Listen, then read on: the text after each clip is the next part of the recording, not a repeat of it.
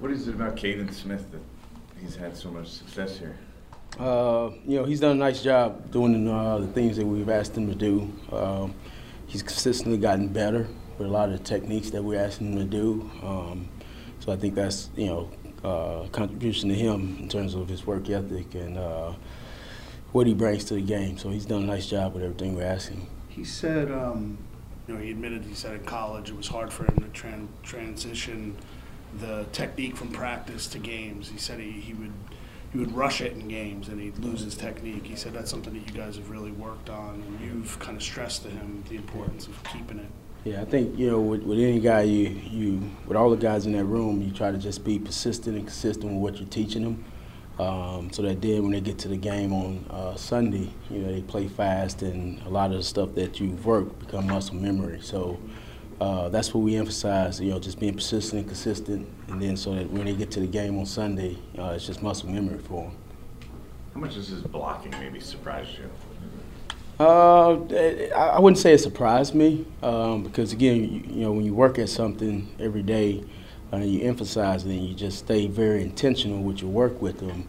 Um, you know, you don't really surprise you. You know, you you kind of sort of uh, expect it. You know, to show up on game day. So that's kind of what we've done. You know, we always talk about taking your drill work to the teamwork and practice, and then now taking that to uh, game day. So uh, it hadn't really surprised me. What's made him effective as a receiver? Doesn't, you know, he doesn't have like Evan's speed or anything like that. But how is he able to, you know, make an impact there? You know, with him coming out of uh, college, out of Stanford, you know, uh, it didn't take you long to see that the guy is very instinctive. Um, he understands how to get open. And one of the biggest things that people don't uh, give him credit for is he can stick his foot in the ground and separate. And so being instinctive and being able to stick his foot in the ground and separate, that's been probably his biggest contribution in terms of his uh, success in the pass game. Did we see that on the game-winning touchdown? Was that a route where he you know, got some quick separation there? Yeah, he, he like I say, even you know, just you know, touchdown pass was you know uh, really good design uh, by Coach uh, Shurmur and Coach Shula. Um, but you know, you look at some of his routes throughout the game where he might not have gotten the ball thrown to him. You know, you can see him sticking his foot in the ground and separating from defenders in man coverage. Evans missed the last, pretty much half the last two seasons with, you know, all different kinds of injuries. do you just chalk that up to bad luck, or do you believe in guys who maybe get, you know, banged up more than other guys based yeah. on where they play? Well, you know, it's a man's sport, you know, and uh, our tight ends are asked to do a lot. You know, they're not just receiving tight ends. Um, so I don't think it's a string of bad luck. I just think, you know, it's just it's kind of his road that he's on right now.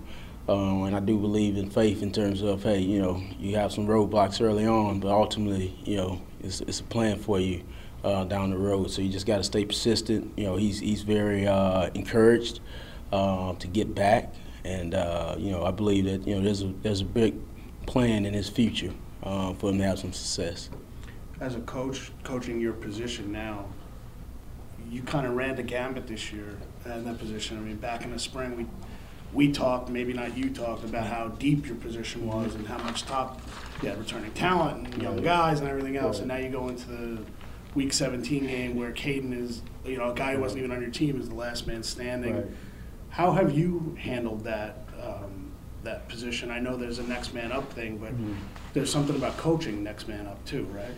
Again, I've said it before. You know, when you when you coach in a group, whether or not it's deep or whether or not it's thin, you know, you coach the back end of the room, meaning you, you know you coach the guys who are not necessarily playing. So you know when you're in that meeting room, you know you're not just talking to Evan and Rhett. You know I'm talking to Garrett, I'm talking to Scott, I'm talking to Kate, and I'm asking those guys the question, keeping them involved when they're not on the field because again, the guys when they're playing, they're getting the experience on the field. You know it's the guys that are not on the field that you got to really do a nice job being intentional in the meetings, you know, coaching those guys, uh, coaching the room through those guys so that they get it, so that then when they step in on the field, you know, you're not coaching twice. You know, those guys have gotten the coaching points.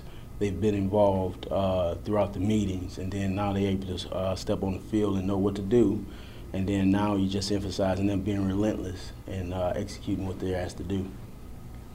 When you talk about having, you talk about the demands of the position, right? It's a mm. tough position. You got to block right. defensive ends and then go run routes yeah. the next play. What's your confidence level that he can hold up and then he is built to be able to be able to do that long term?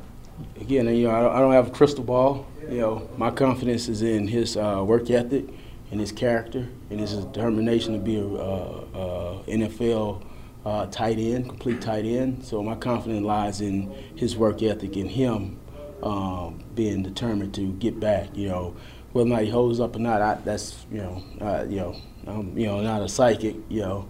But again, I'm, I'm confident in him in terms of the character and the makeup that he uh, brings to the game. I'm thinking more of like, just like, you know, they talk about body, you know, and just how your body is kind of built and where your weight is and stuff. Is uh, That seemed to be one of the concerns coming out, and now he's kind of having the same concerns here. Do you see that, or do you view it differently? Yeah, again, I, I don't, I don't even, I don't even look at all that measurables and stuff and all that. You know, when when, you know when the guys are here, you know, you train them, train them for war, and you know, just see where it goes. You know, and, you know, whether or not he holds up or not, you know, that's that's you know, I don't worry about that. You know, I just worry about getting him better uh, at what we're asking him to do, so that he can do his job uh, to the best of his, his ability, which in turn allows us a chance to win.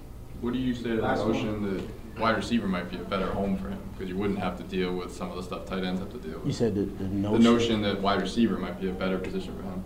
again, i- i- if, if, he's in the tight end room, which I, I'll enjoy, I enjoy having him in the tight end room.